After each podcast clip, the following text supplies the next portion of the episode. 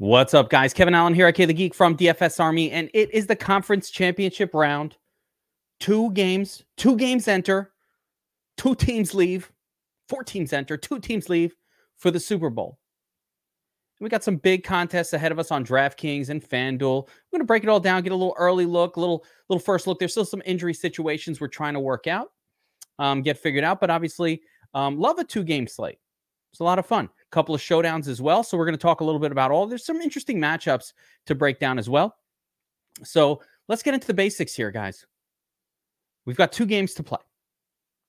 Uh, in one, the Ravens are home, three point favorites. Total is 44 and a half points. So a little bit lower scoring game there, potentially.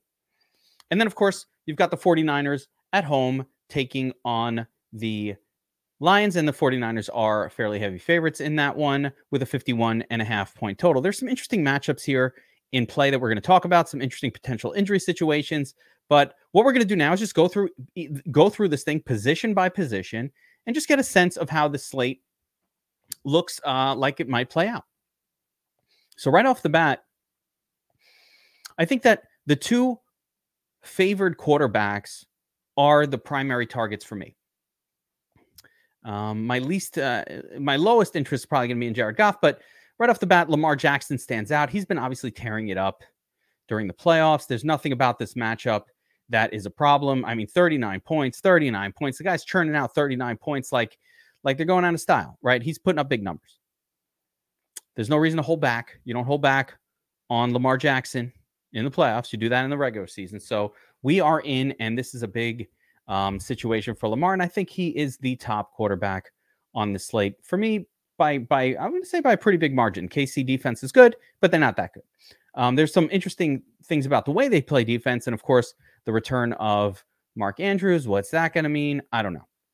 Um, Pat Mahomes coming in second on the salary list here uh, at 6,900 you know, this is not as good of a spot. Uh, first of all, Pat Mahomes just stopped putting up big numbers lately. I think this is a better. This matchup favors the the running game for the Chiefs above the passing game, just a smidge, just uh, like on paper a little bit, I'd say.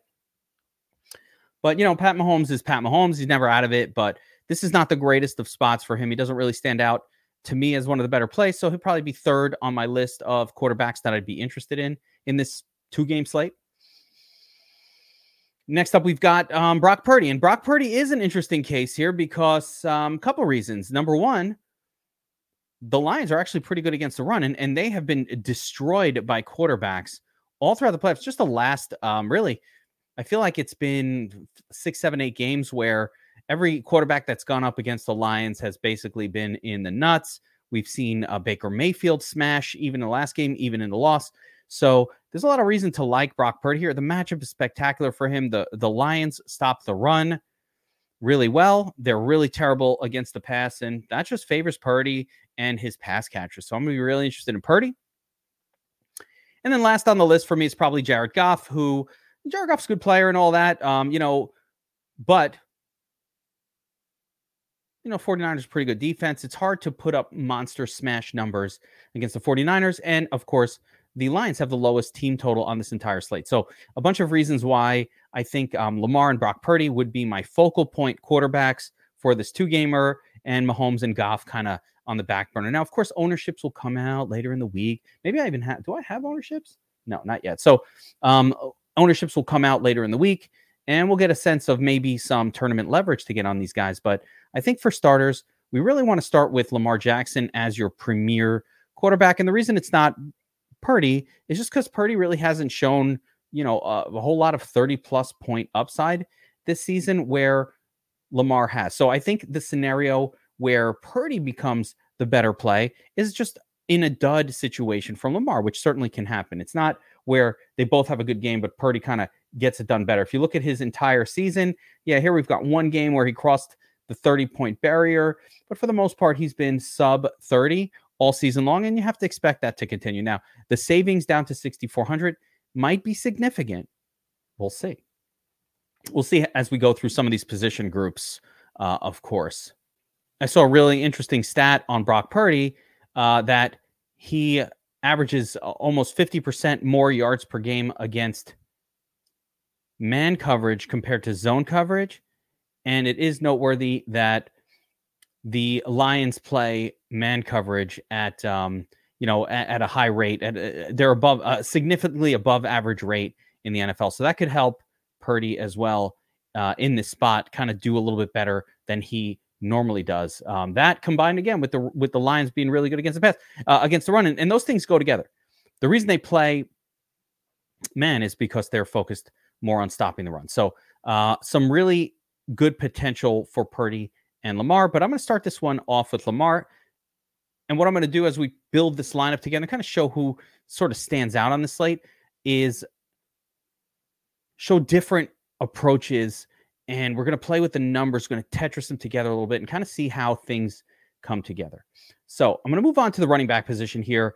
And of course, we've got Christian McCaffrey on the slate. And even in a bad matchup against a really good Lions run defense, McCaffrey stands out massively above the field. He's very expensive. There's no other player really on the slate that can match uh, McCaffrey. Maybe, I guess it could be something like Amon Ra. If you can't afford one, you can't have one without the other kind of thing. But um, it's going to be tough for anybody to really outpace McCaffrey on the slate, I would say. So I'm, I'm going to pop him in there. Um, again, it doesn't really matter that the Lions have a good rush defense because even at 9K, I mean, McCaffrey's so good, it, he just gets gets it done.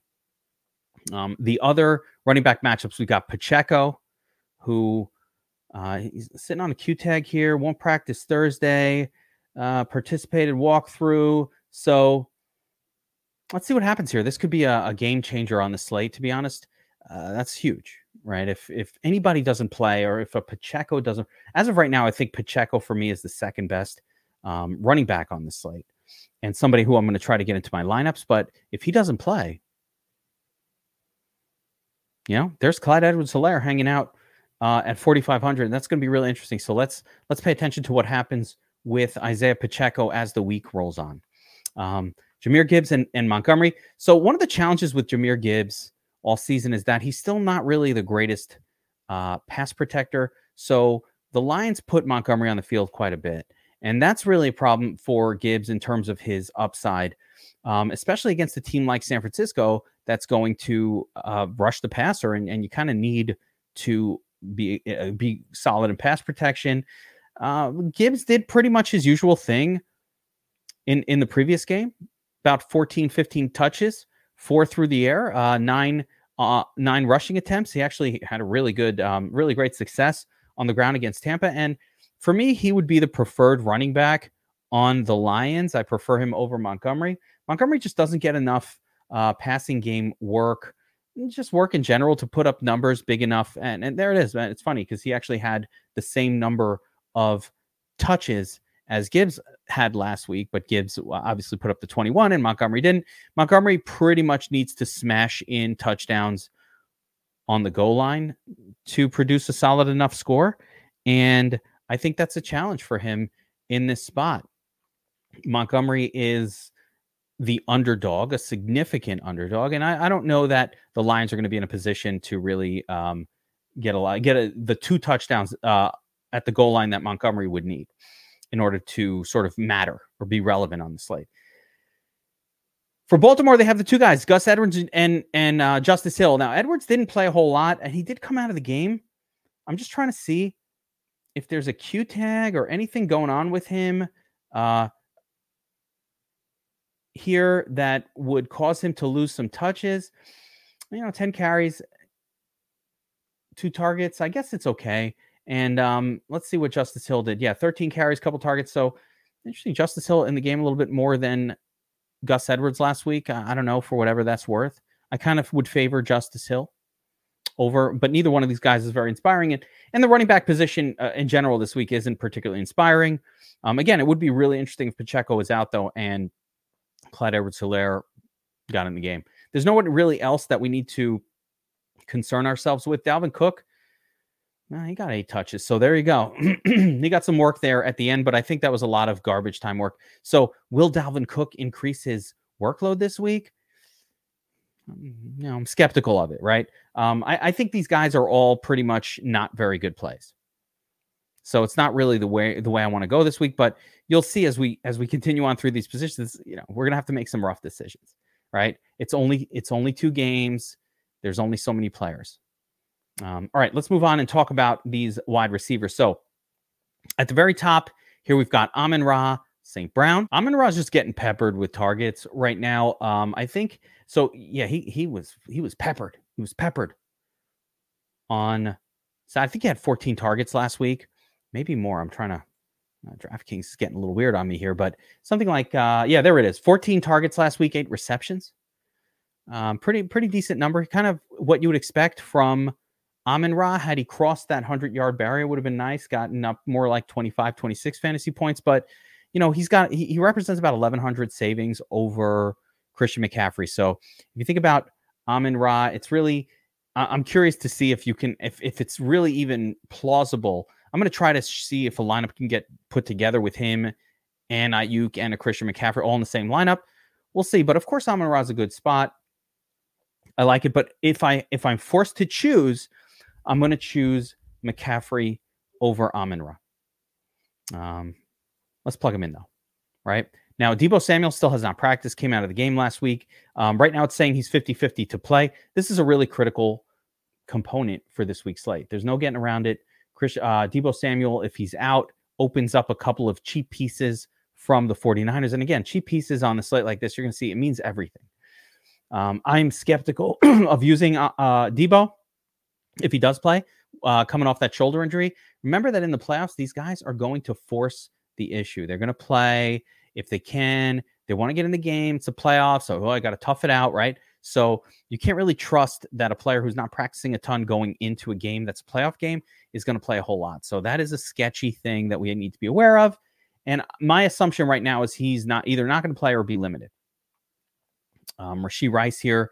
Uh, Brandon Aiyuk is who I want to talk about. So Brandon Aiyuk really stands out this week, especially if Deebo doesn't play.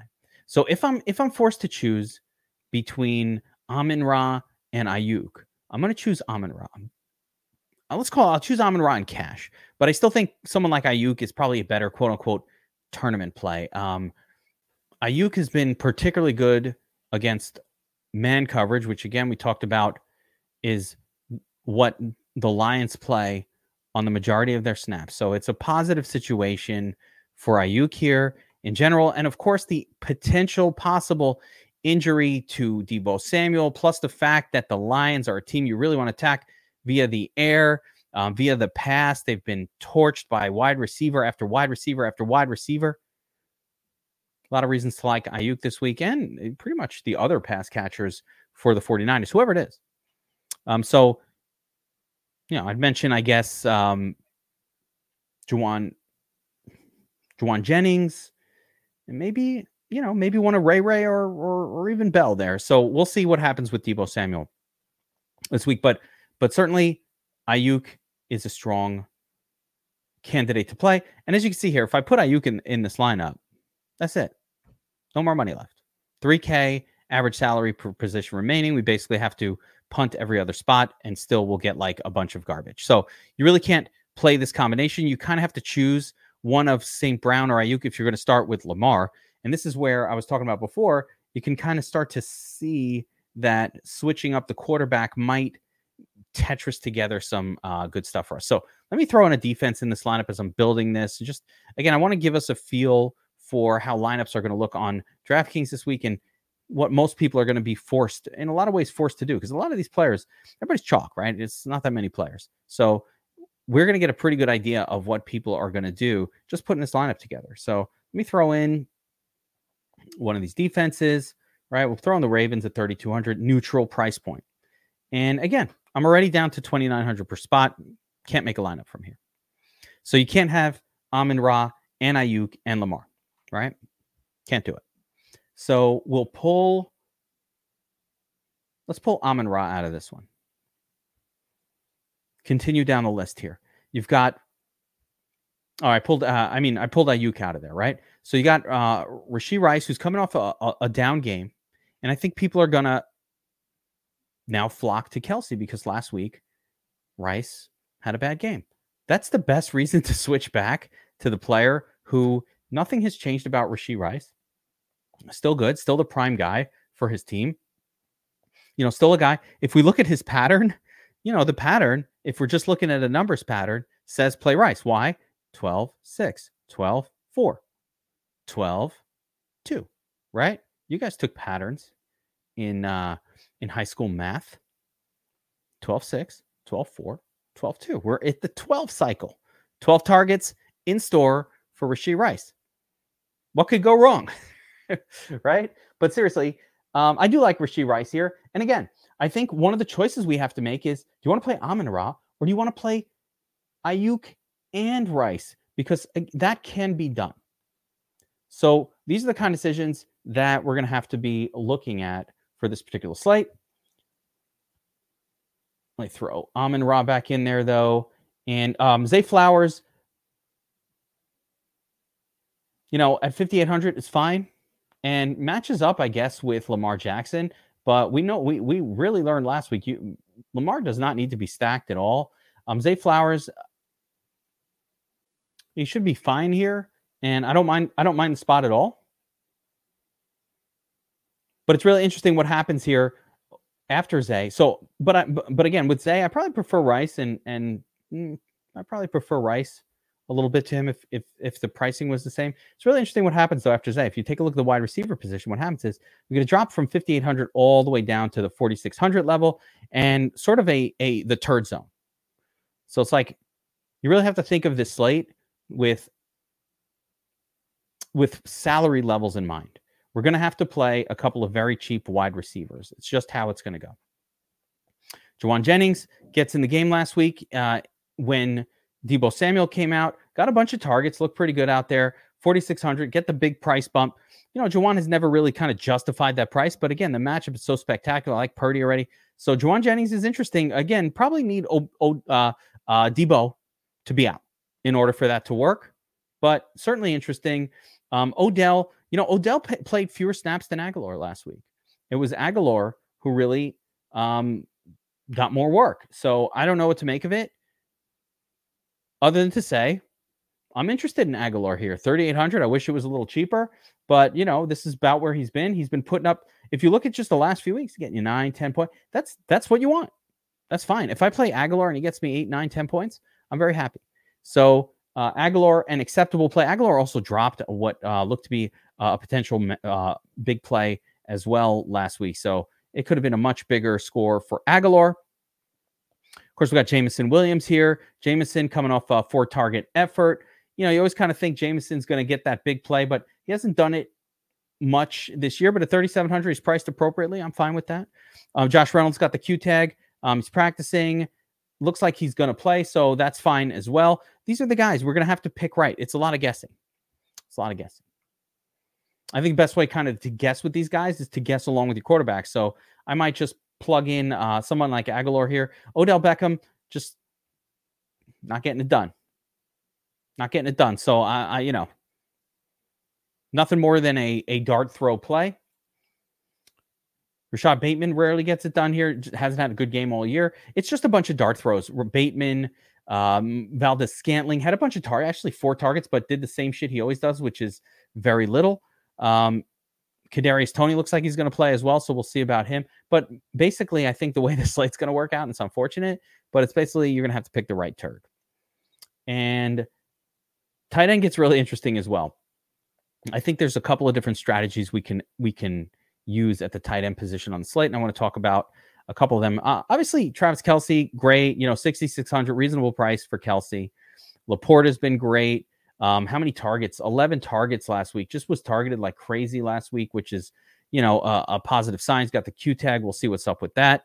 Um, George Kittle, somebody I actually really, really like.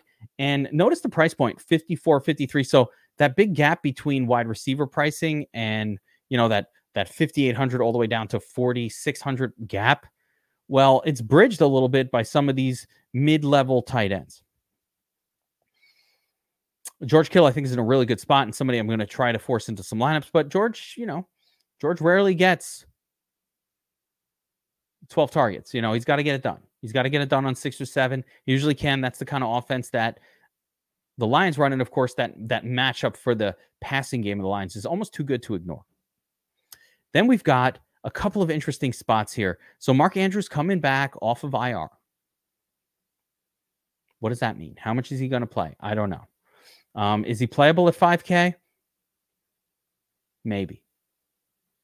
But what about likely? What if everybody shifts energy over to Andrews? Is likely in play? I, I say yes. I say why not? So these will be a couple decision points. I'm not super high on Andrews coming off of the injury, but you know, if no one's going to play him, great. But I, I usually think that ownership tends to almost spike a little too high on guys like this. So we'll have to really watch ownership to get an idea of what to do here. Zach Ertz, Zach Ertz, you know, in there for Brock Wright as the backup uh, tight end for San Francisco. I think that's acceptable. Let's see if he, I guess he's on the practice squad, so we'll see if he plays. But the one guy I'm actually really interested in because I think that punting tight end might be the way to go is Noah Gray. So look at what happens to salaries when I pop Noah Gray into the mix. So going with a $2,500 tight end, somebody super cheap, makes my lineup unique and different. And it's a strategy I think we're definitely going to be using in a lot of lineups. So I do not mind at all. Once again, and we talked about it last week as well, and that smashed and people took down tournaments with it. Talk about double tight end last week. And again, we had members, DFS Army members winning uh, the mini max at first and second place, I think in the mini max it was pretty impressive. Um, or in a nickel game or something like that. So uh, in, in the nickel on FanDuel and the mini max, like guys were killing it with the double tight end last week. And I think we can go right back to it here if you use one of the super cheap ones, because these other tight ends, Kelce, Kittle, and Laporta, you know, a, uh, Kittle and Laporta just fall in a price point that there is no competition for anybody else. Likely at 4,300 is really interesting, and I think it'll be super low owned. And Travis Kelce, two touchdowns last week. What more can you ask? Right? Anybody can get it done here. So I really like this idea of going super cheap with the tight end, and you probably only need couple receptions, five, seven points out of Noah Gray, and he usually gets that. He's averaging 4.1 fantasy points per game, three targets, three targets, four targets, three. So he gets targets. It's not a ton, but he gets a few targets each week. So I don't mind that spot. So now we're down to 4,400. I'm going to plug in Nelson Agholor at wide receiver, and I have I have a bit of a reasoning here as well. Nelson Agholor has been uh, one of the better wide receivers on the Ravens when it comes to defeating man coverage, and the Chiefs play man uh, coverage at uh, one of the highest rates in the NFL. So maybe Agholor. Um, Odell Beckham also kind of good against man coverage. Like basically, if you think about it, Odell with his slants and something like that, he could get open and break a big one. So he'd be of interest as well. But I'm, I want to go a little bit cheaper with this salary level to see what happens. And what you're going to see here is basically when you make any lineup this week, you're going to have to use effectively two turds, at least two, and probably three I'm going to show different. We're going to Tetris a few different ways together, though. But if I use another th- one of these 3K type of wide receivers, I'm going to pick one that I want to. I want to get somebody with a chance. So let's go with. Uh, I really want Jauan Jennings in here, but I'm only. He's so expensive for his traditional price point. Like it disturbs me. So I'm going to go with Jameson Williams here. Right, and it leaves us with 5600 for the flex.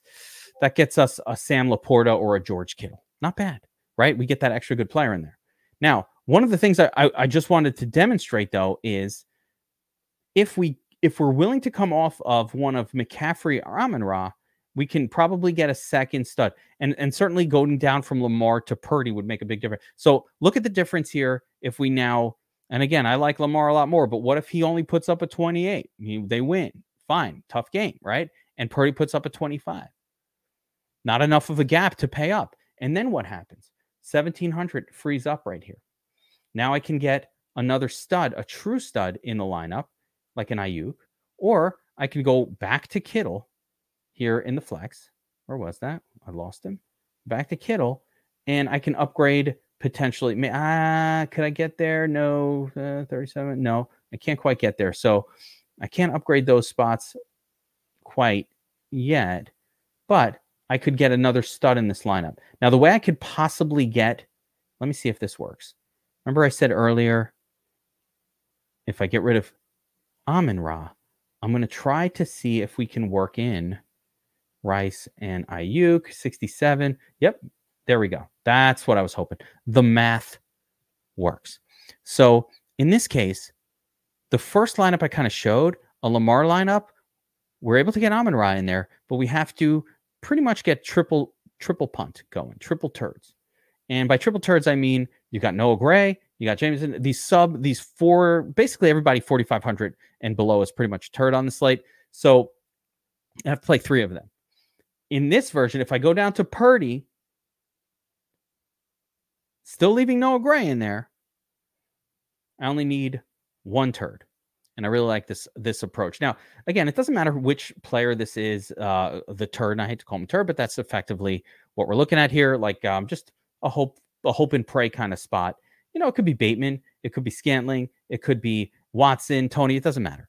It really doesn't matter. But two different sort of approaches to the slate with those two different quarterbacks. Um, this week, let me just jump to the DraftKings lobby here and show some of the contests that we have to attack. But uh, the big ones are going to be the two gamer. There's, of course, showdowns, which we'll be breaking down over in the DFS Army uh, Discord right here on the YouTube channel as well. So um, tune in for that, showdown breakdowns. But we've got some pretty big contests here for the two game slate. Of course, the million dollar to first contest, pretty big flea here as well. Uh, that is a big flea, 41,000 entrants. So a lot of fun this weekend. I love attacking these kind of slates. Two games left. Everybody's going to have similar lineups. So my suggestion for the for the two game is if you feel confident in a certain play, load up, go all in, don't worry about it. Um, especially in a punt play. If you find a punt play that you feel really confident, like you find some reason why you love Jameson Williams or Jauan Jennings or or Josh Reynolds or some reason like that, load up on it.